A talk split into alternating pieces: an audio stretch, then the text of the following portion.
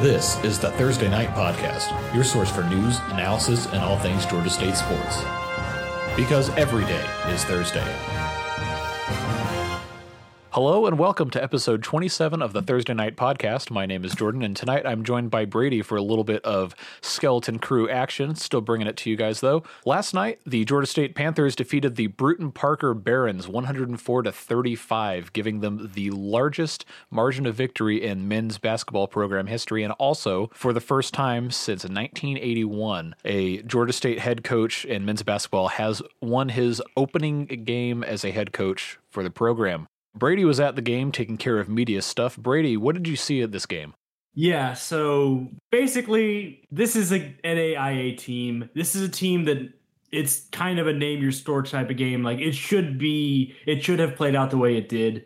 So it's a game that was never really going to tell you much, but it did still tell us something, and it definitely told us more than the point exhibition game the previous week because Coach Lanier after that game against Point was not too thrilled with the defensive intensity and not too thrilled with just in general. He felt like at a certain point they saw the score and just started go- playing for fun instead of playing the way they need to. And his point was just that there's a certain way we have to play when it's not such a situation against such a team in a matter for having success. And that, those that was basically how he put it. I might be paraphrasing a bit, but um, tonight was a lot better. Uh, a lot more defensive intensity in the half court defense. Brewton-Parker got held to 22% shooting, three of 27 from three point, and forcing 29 turnovers. And you're not going to force 29 turnovers against D1 teams night in, night out. Uh, you're not going to force, you're not going to have 18 steals and 14 steals night to night during the season. But it's still, that's what that's a part of the game of what Coach Lanier wants to see, and especially not having to go to the press to do it this time. It didn't, from my eyes, when I got to the game, there was not almost any full court press, and I think that's because he wanted the team to focus on the half court, which he didn't think they did last time. So just on the defensive side, I mean that's that's the takeaway there is doing what you're supposed to do. So something to note uh, with this first regular season game for the men's basketball team. Joe Jones III, starting center for the Georgia State Panthers. When was the last time we had an actual center on the men's basketball team? Willie well, Clayton. Okay, fair. Was he on the roster as a center? Yeah. Or was he, well, or was he a forward? I think I he was a F slash C technically. I take your point though. Uh, yeah. It's it is notable the addition of Joe Joe Jones and Jalen Thomas to the program. Jalen Thomas is listed as a forward on ESPN. I don't know if that's correct. Still, size is the general right. point. I do take your point though because Joe Jones started and Jalen Thomas also played. They played both 24 minutes tonight, and I think that's going to continue. Um, Georgia State hasn't really had bigs like this in a while. Uh, they're different than the type of bigs that Coach Hunter was interested in recruiting and worked for him in facets of the game. He got what he wanted from his players. But this is just different. This is the size, and it's not that they're perfect players yet. They still have a lot to polish up. Um, but they both have stuff that they are comfortable with already, which is really promising to see because the transition from high school to college is difficult. Uh, I'll single out each of them. I'll just say that Joe Jones just works hard, especially on defense, especially on the glass. Uh, and he seems to have a feel for that side of things, which he's going to get tested as a freshman doing that as we play more and more better competition. But it's encouraging to see already he seems up for that part of the game, the dirty part of the game. And then Jalen Thomas on the offensive end, he does look for a freshman big. He looks pretty polished in his game. One specific play tonight I remembered was he came down with the rebound and immediately went back up with a hook shot and went in. And it just seems like there's a starting point for each of them to grow from. And they're going to need to grow because I think that Coach Lanier is going to continue to use them in significant amount. And I think that that's the promising thing to take away for them. This is their first official game. They've officially tallied that box. And I think they acquitted themselves well. And I think that there's for each of them it's different but there is something to build on there for them So tonight, uh, Damon Wilson scored a career high 22 points. Seemed like a pretty dominant force on this Panthers team. What do you think? Yeah, I mean, eight of 10 from the field, four for four for three. It was interesting. In the post game, Coach Lanier mentioned that they had tinkered with Damon's shot in the offseason, uh, which I thought was funny because he was somewhere around 50% from three last year. And by all accounts, everything was good there, but they still, he said that they had changed something and that he had been really hardworking in installing that change and sticking with it. Um, but I guess since he went four for four, I guess it was you shot 50% last year from three. So let's tinker with this and you can shoot 100% this year. Yeah, it looked like a really balanced performance from him just looking at the stat sheet. Yeah, the only Five, thing that stood out, yeah, the only thing that stood yeah. out was the turnovers uh, as a negative. But there's a little stuff with out of sync where players it might just be a thing where the more games they play together, some of this gets ironed out. I mean, the only negative you could say about the game was the 15 turnovers offensively, but mm-hmm. I think that's something that as they keep playing, they'll they'll iron out. They'll get more comfortable. Uh, they'll be able to go in transition without sailing the ball out of bounds. Right, like like you said, it's a it's a young team, but I don't think that's necessarily a bad thing. It's good to change things up every once in a while, and these freshmen are looking pretty good, at least from what we've seen so far. Yeah, and the the player who has jumped from what expectations were coming into this year was Cavante Ivory, who I saw him last year uh, coming in, and I thought that there was a chance he could replicate a little bit like what like Malik Benlevi had done when he came in. Uh, obviously, that's kind of kaput now that Coach Hunter's gone and it's not nearly the same system, but he's taken a leap this offseason. And I don't know whether it was the new coaching staff had more answers for what to do with him or whether he, he saw the opportunity to impress the new staff when he hadn't been getting as many looks with Coach Hunter's staff. But he looks really good, especially because I don't, don't think he was a guy that any of us Thursday night were really necessarily expecting to be a factor. And I definitely think that he's going to keep getting minutes. I would I'd have to go back and listen, but I want to say David might have uh, pointed him out as being a big contributor this year. So if we go back and find that, uh, we'll give David the credit for that. But I mean, yeah. So it looks like most of the bench contributed quite a lot. Uh, Nelson Phillips coming off the bench with 17 points, uh, seven for 12 from the field, three for five from three, five rebounds, an assist, two blocks. It's a pretty uh pretty good bench player. Yeah, I think that the starters aren't set, although I would bank on, you know, Kane's going to be a starter, Damon's going to be a starter. Uh, I think probably Joe Jones is going to be set as a starter. Mm-hmm. Um, but this is going to be a different situation where under Coach Hunter, especially later in the year, it got to where he was like, I trust these eight guys, they're going to play a lot. And he didn't really have much of a rotation. Uh, the guys that rotated in tonight and played, I think that's going to continue. I mean, maybe in a regular game, the minutes are going to bump up for a guy here or there. Uh, there's a real even division tonight, and it might not be where the player who played the most minutes plays 26 minutes, but I definitely think that we're going to keep seeing the bench be a factor because I think that not only are the pieces there, but I think that Coach Lanier wants the depth and all the pieces we have to be a factor rather than relying on a smaller core. So, next up for the Panthers, going to the College of Charleston on Saturday. So, uh, Brady, what are your thoughts going in to take on the Cougars on Saturday? Yeah, it's it's going to be the real first game that tells us a lot, just because it's not only a Division One team, but Charleston is one of the better teams in the Colonial. Uh, they're, I think, preseason second in the Colonial in their preseason poll, and they were picked second in the Colonial preseason poll. And they actually got the most first place votes, but I guess they just got less second and third place votes. So I don't know how that works out.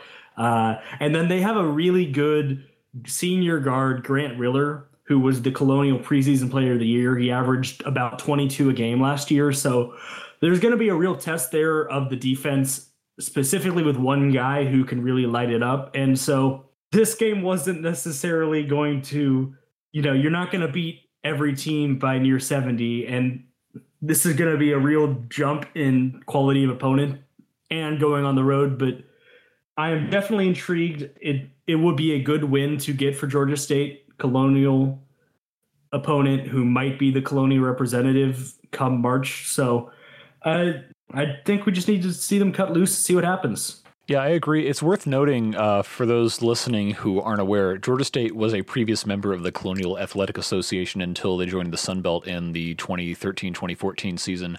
Uh, the Colonial is not a pushover league that, at least back then, they were considered to be a better mid major league than the Sun Belt was, but the league kind of exploded, imploded, whatever you want to say, since then. Virginia Commonwealth now in the Atlantic 10, George Mason now in the Atlantic 10 all pretty powerhouse colonial teams that I believe each went to a Final Four at some point while Georgia State was still in the conference.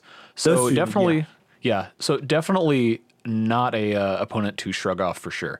And it's a doubleheader Panther action. Ball tips at two. It'll be over. You can catch a little bit of LSU Bama like everyone in the country wants to do. And then at five, Panthers kick off in ULM, which we're going to talk about later. So before we move on into questions, we just wanted to take a moment and recognize the Georgia State women's soccer team defeated Coastal Carolina 1 to 0 to move on to the second round of the women's soccer championship for the conference. Congratulations, ladies. So the Panthers, who came into that tournament as a 5 seed, will play the number 1 seed South Alabama Jaguars. They will face the Jaguars at 8 p.m. on Friday in the second round of the women's soccer tournament. So good luck, ladies. Uh, let's come out of there with a win. And now moving on into questions. Uh, first question this week. Cardigan D on Twitter at the fake Des asks, "What are your initial impressions of the newly active transfers Corey Allen and Justin Roberts yeah, on the men's basketball uh, team?" Yeah, on the men's basketball team. There, so Corey Allen came from Detroit Mercy. Justin Roberts came from DePaul, and my impressions are they're players at this level. Uh, they're both going to take some time probably to iron out their shots. That's what anyone who sits out a year after transferring usually goes through.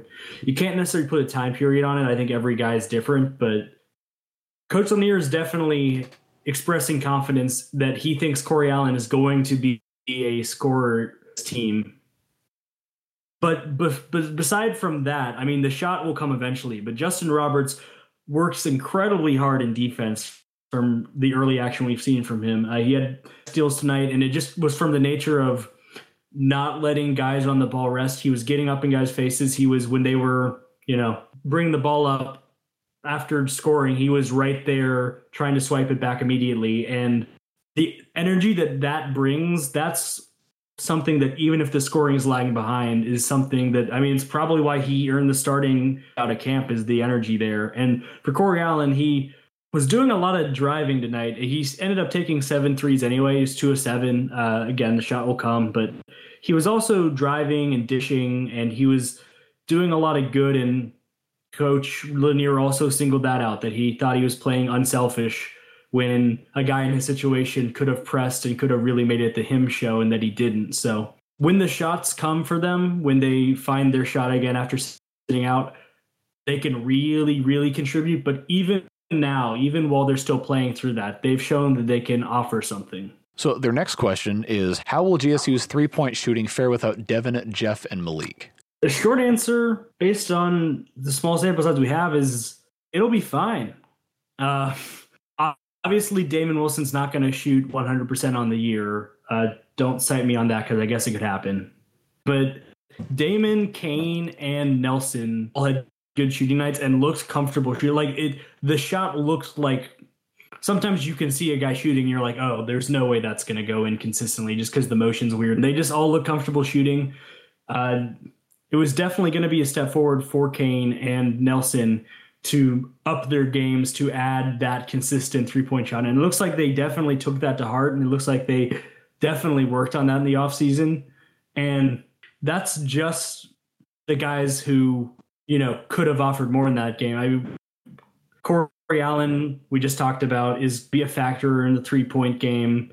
Cavante Ivory, who we talked about earlier, is going to be. And so I think that there's a lot of options. And I think Coach Lanier wants there to be the, the ball movement, the constant flipping of the court. And it's going to lead to some open looks. It's not necessarily going to be the same offense uh, in a good way, I think. where there felt like there were times where Georgia State was sitting on the three and looking for the three, and guys would force it whenever they had the space, and sometimes it led to bad shots getting put up. It feels like there's a little more of a patient offense here, uh, where it's going to still be a factor because it's 2019 NCAA basketball, but it's not going to be the emphasis. It's going to be uh, if that's the shot that we get, that's the shot we get, and I think there's a lot of guys that can shoot it on the roster. All right. And their final question is What are your expectations for the women's team with so many young players? So, if you uh, go back on our website and read the game summary that I put up on Tuesday, uh, I do note that the women's team is extremely young. Uh, only four players returned on the squad, 11 newcomers, six of whom are freshmen.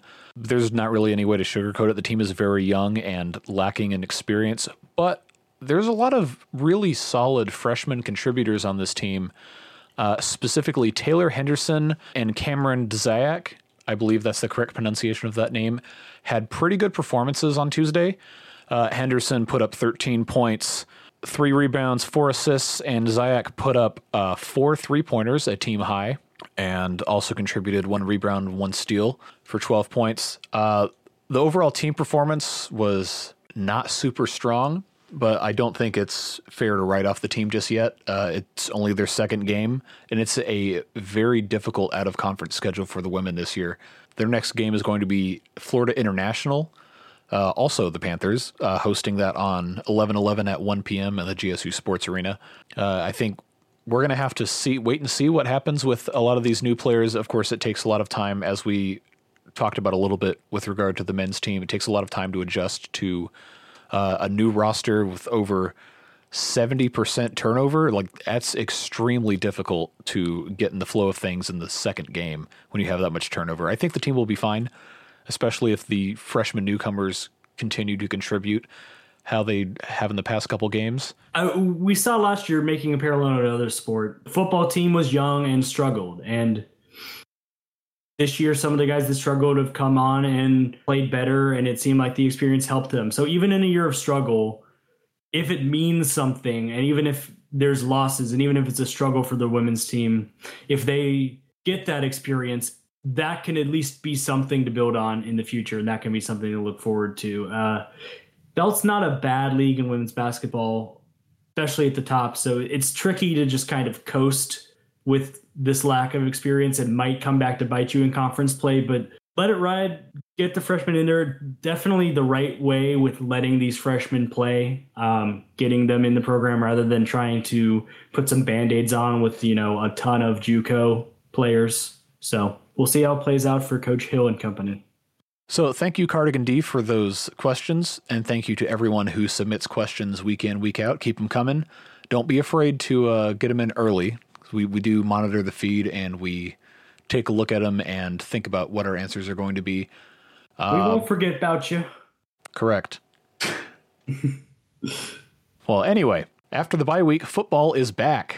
Football is back. Uh, this is going to be an interesting game just for the fact that there is a game, and that's nice to have. Georgia State's on the road at ULM.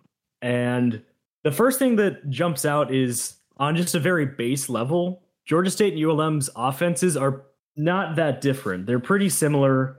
Just looking at starters, you know, there's a dual threat senior quarterback, ULM, Caleb Evans. For Georgia State, that's Dan Ellington.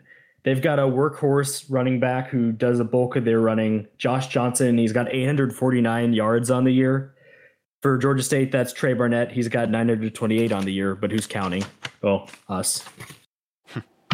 Um, the difference has just been, I mean, if you look at their yards per play on the year, it's 5.94, and Georgia State is at 6.05. So the difference there is negligible. That's basically the same, you know, a difference at that level. I mean, but the difference is Georgia State's at 36.6 points per game and ULM's at 28 points per game. So there's there's a disconnect where they're just not having the same success. But that's not to say they can't have it on Saturday. So, taking a look at the conference aggregate statistics right now, uh, ULM is fourth in the conference in passing offense, and Georgia State is fifth. Uh, almost identical stats, save for a few small differences. Average yards uh, per game passing offense, ULM is at 223.6. Georgia State is at 221.4. Uh, 159 completions for the Warhawks, 158 for the Panthers. Uh, that's not good. Well, it's it's not terrible, especially considering how much Georgia State likes to run the ball, but it does scare me a little bit. Well, I, I would say that hypothesizing that maybe the difference between the eight points per game difference between the two teams, part of it might just be down to how much better Georgia State is running the ball than ULM. Um, and, and I think that that's, uh, I think that's where I would watch on Saturday. Um, not to totally just kneecap what you're about to say, uh, right. but I, it would be interesting. Georgia State's had some more success in rush defense. Um, their numbers are still a little bit uh, hurt by giving up 450 on the ground to, to uh, Western Michigan. Ugh. But in conference, they're actually the best rush defense in the conference, just in conference games, if that's all you're counting. Uh, and so, how much of that has been Georgia State has played some of the worst rushing offenses in the league, and how much of that has been improvement? And so, that's going to be something to watch because this is kind of the first team Georgia State will have played in a while, they can kind of do both on offense. And you've stopped the rush, but you haven't faced you know, Josh Johnson and you haven't faced a dual threat quarterback like this in a while. And while you have one of your own, it's not going to be the same until you line up on Saturday and you see how you can stop him because very good chance he's going to try and do a lot of the same thing Dan does. It's a good chance they're going to run some option looks where they're trying to get him out in space. They're trying to make guys pick whether they're defending the running back or the quarterback. And first drive of the game against Arkansas State last game, Evans popped off his 67 yard touchdown run. So it's going to be an important thing to keep that rush defense going because you've been gashed by some big pass plays recent weeks. Uh, the Troy game, that's where the the real you know negative stood out was a lot of busted coverages leading to big plays. So if you at least keep the rush defense going and whatever factor that plays in keeping ULM off the field, the better that you're going to have a chance to succeed. And then switching over to the defensive side for ULM, um, there's no real way to sugarcoat this. Uh, ULM's defense has been bad in 2019. Uh, they're giving up over 38 points per game, and it's been a lot of lopsided scores. Uh, whereas with Georgia State, you can at least point to one number the 57 against Western Michigan that looks really bad. The grand totals, uh, the you know non greatest hits of ULM's defense this year is they gave up 45 to FSU, Florida State. They gave up 72 to Iowa State, uh, which is the most eye popping of them. 52 to Memphis, which hey, giving up a bunch of points to that offense isn't necessarily any like an indictment of your team. Memphis has a really good offense, but 52 is still a large number. 52 against Appalachian State, and then 48 against Arkansas State. Um, there's an opportunity there for Georgia State's offense, given that they have had a lot of success, especially recently. Uh, the one thing that you can say about ULM is all those numbers are bad, and on the whole, there's not a lot of good defensive numbers for them. Their turnover numbers on defense are confusingly great. They forced 15 on the year. Uh, and that's, I guess, kept them in some games. I mean, with the defensive numbers as bad as they are, you would expect that the record would be something like what Georgia State's was last year when Georgia State had a similarly bad defense. But I think the turnovers, it's keeping them afloat, and especially whenever it can work in synergy with when their offense has been explosive. Um, the key factor for them on the turnover side has been who might be the best defensive back in the Sun Belt, Corey Straughter. Uh, he has five interceptions on the year and seven pass breakups. Uh, total lockdown corner. I'm going to be interested to see what they do with him. Uh, he had exited last game for them with an injury, so I guess we don't know for sure, for sure that he's playing, but we're not doctors. We can't diagnose. Assuming that the coaching staff for Georgia State is going to plan on him being out there, and I'm curious to see whether he covers a side of the field or whether they put him on Cornelius McCoy in pass defense or they put him on Sam Pinckney in pass defense. I, it'll be something to watch out for, but he's kind of the big deal for their defense. Legit player, uh, seeks out the ball, and uh, that's going to be kind of the key for them on defense. Uh, if Georgia State plays a clean game and doesn't turn the ball over, uh, nothing in ULM's defense history this year in 2019 tells me that Georgia State's to get stopped a ton. It just it feels like unless Georgia State is turning the ball over, it's to be a situation where they're kind of naming their score. Um, that's not to say it's a definite win just on that side of the ball because Georgia State still has to play defense. But the thing that might decide this game for me is turnovers for Georgia State because if they aren't turning it over, which they haven't really been doing on this win streak, then I just I don't know. It's really going to hurt ULM's chances. So we've talked about uh, ULM both offensively and defensively. Uh, what do you think the biggest key is for Georgia State's offense uh, coming out of the bye week?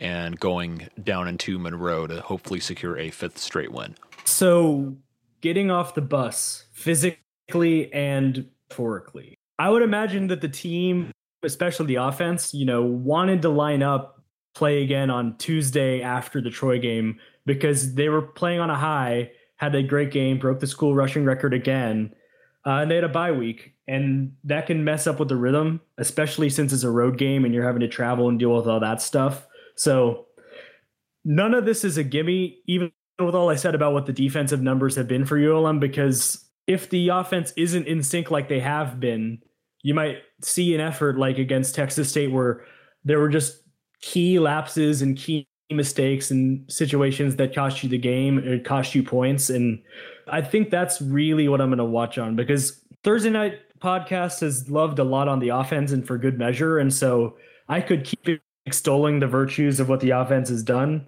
and you know it's fun to do but the truth is is that factor hasn't changed since the last time we talked about it but what's changed is the time off and really going to be important is just keeping it simple executing assignments and just you know pick up where you left off because the goals are still in front of you for the season and you know the the what the history of been in the app state game and what the rivalry means for the Georgia Southern game and the South Alabama game, senior night, you know, senior day, whenever it played. Um, this feels like the last real time where there's not like a built in, like, get up for this game thing. And especially because it's a team you've the last two years. So the most dangerous thing they can do is sleepwalk in this game because ULM's still not bowl eligible they're really in a rough place to do so. They they're three and five right now, and they have Georgia State at home. They have Coastal Carolina at home, and then they're on the road at Georgia Southern and at Louisiana Lafayette. So realistically, they need to sweep their home games they have left and you know do their best to upset a team they shouldn't on the road to get to six wins and possibly go to a bowl. Uh, they have a lot of skin in this game, and Georgia State does too because they basically need to win out to ensure that they get the Sun Belt title they want. But week to week, it's a little harder to feel that when this isn't the game that is jumping out to you. You're you're looking at App State, and ULM played last week. They're not coming off a bye, so for all of these reasons, and again, the fact that you're probably chartering, busing over from someplace to Monroe, Louisiana, I don't know what the closest place would be. Whereas they're the home team. I think that the biggest thing is just going to be playing your game and not letting all of the external factors and the time off affect your play. I think the bye week worked out really well for Georgia State earlier in the season, but then again, that was after two disappointing and crushing losses on the road. I think, uh, as you alluded to earlier, it's going to be very important for the team to have the right mindset. But honestly, watching the team play the last four games, I don't think it's going to be much of an issue if they go just go down there and take care of business. Yeah, I think it's kind of an you know not desired time for the bye week. Whereas after that bad Texas State loss, it was a really good reset. This is not a good time for a reset. Um, but the, you know you don't make the schedule, so you play the schedule, and it's a team. Georgia State in recent weeks has been the aggressor to start games, starting with the Arkansas State game where they jumped out to a three score lead. And that was actually ULM last week. Against Arkansas State, they jumped out to a 21 3 lead and then lost the game.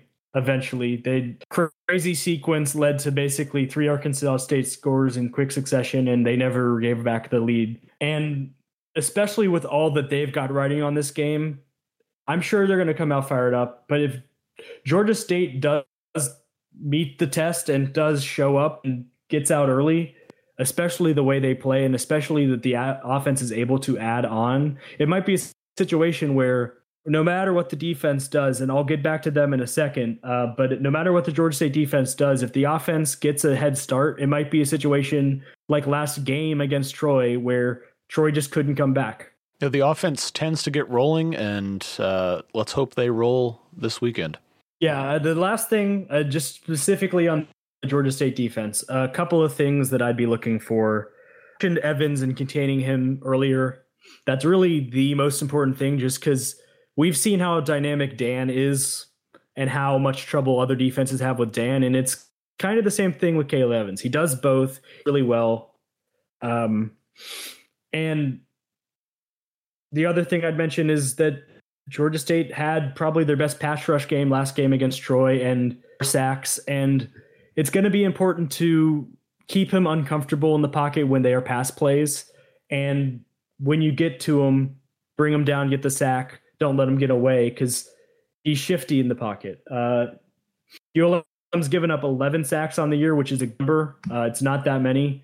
Uh, they're not putting him in trouble situations a lot, so it might be a thing where you get two, three shots at him, and you're gonna want to get sacks every time you do get a chance because those can be drive killers, and you might not get that many opportunities.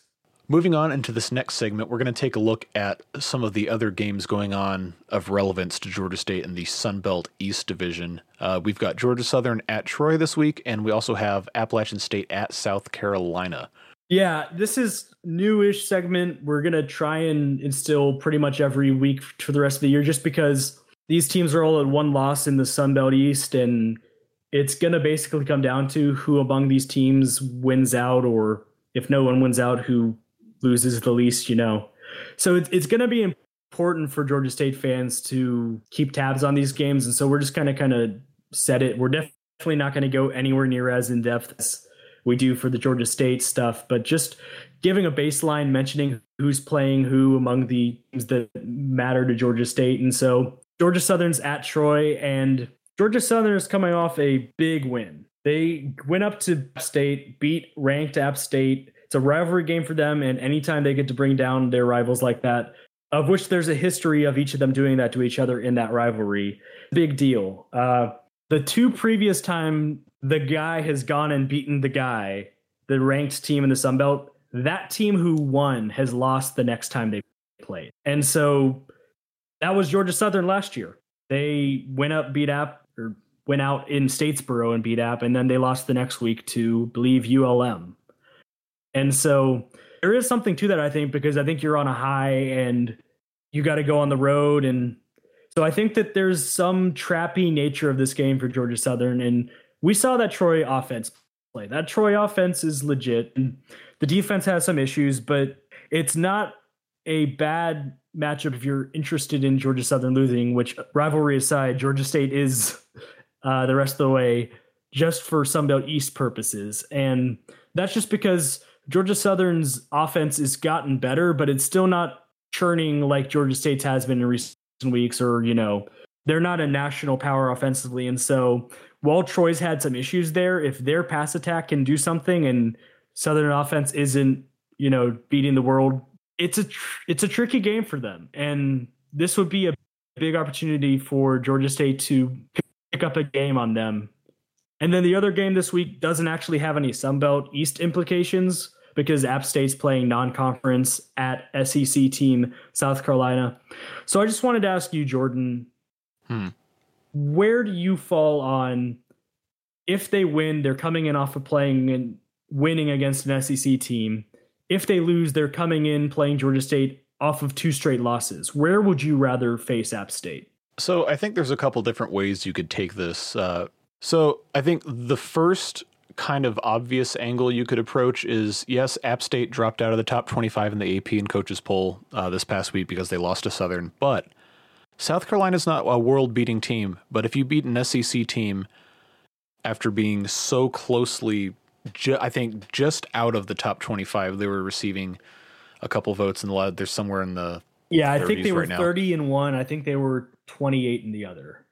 If you go and you beat South Carolina at South Carolina, it's possible, depending on what other movement and shifting occurs in the uh, bottom half of the top 25, that they could come into Georgia State Stadium on the 16th ranked. And that would be, correct me if I'm wrong, I think the first time Georgia State has ever hosted a ranked team were that to happen. And App State certainly is not an unbeatable team. So, just selfishly, as a Georgia State fan and someone who's seen the team pretty much the entire time they've existed and the the rise, if you will, it would be a very interesting, very cool moment to host a ranked conference opponent and potentially be in a good position to beat them at home and set up Georgia State to have a very, very successful end of the season.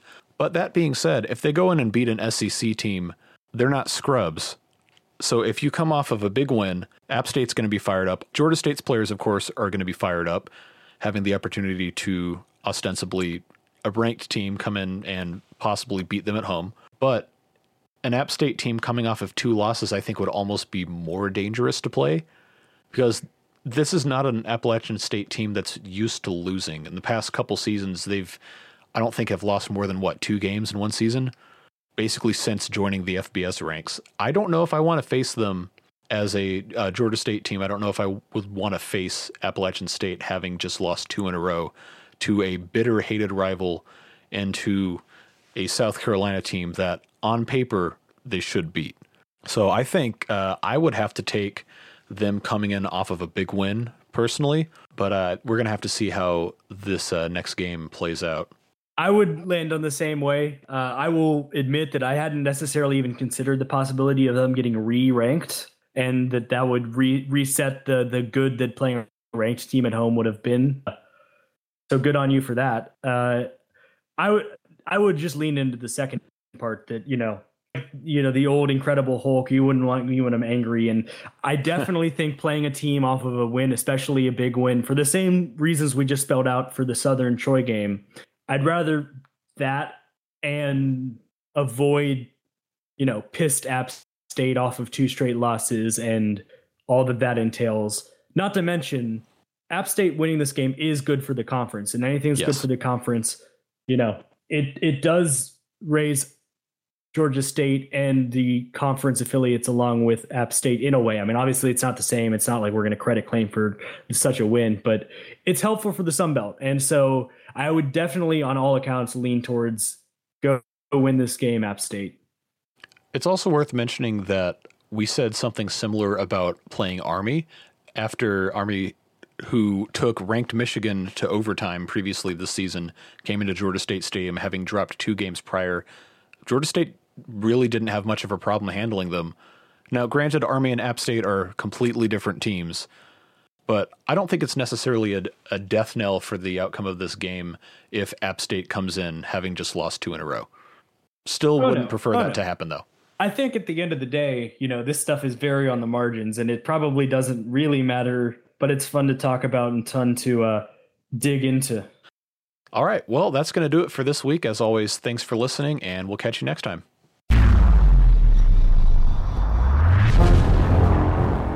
The Thursday Night Podcast is a production of ThursdayNight.com, the independent source of choice for all things Georgia State sports. This podcast and all included sounds are exclusive property of and copyright 2019 Jordan Crawford Enterprises LLC on behalf of ThursdayNight.com unless otherwise specified. The podcast is produced by Programming Director Brady Weiler and Technical Director Jordan Crawford with assistance from co hosts Taylor Dinan and David Salmon. You can find the podcast on SoundCloud as well as podcast aggregators like Spotify, Google Play, and Apple Podcast.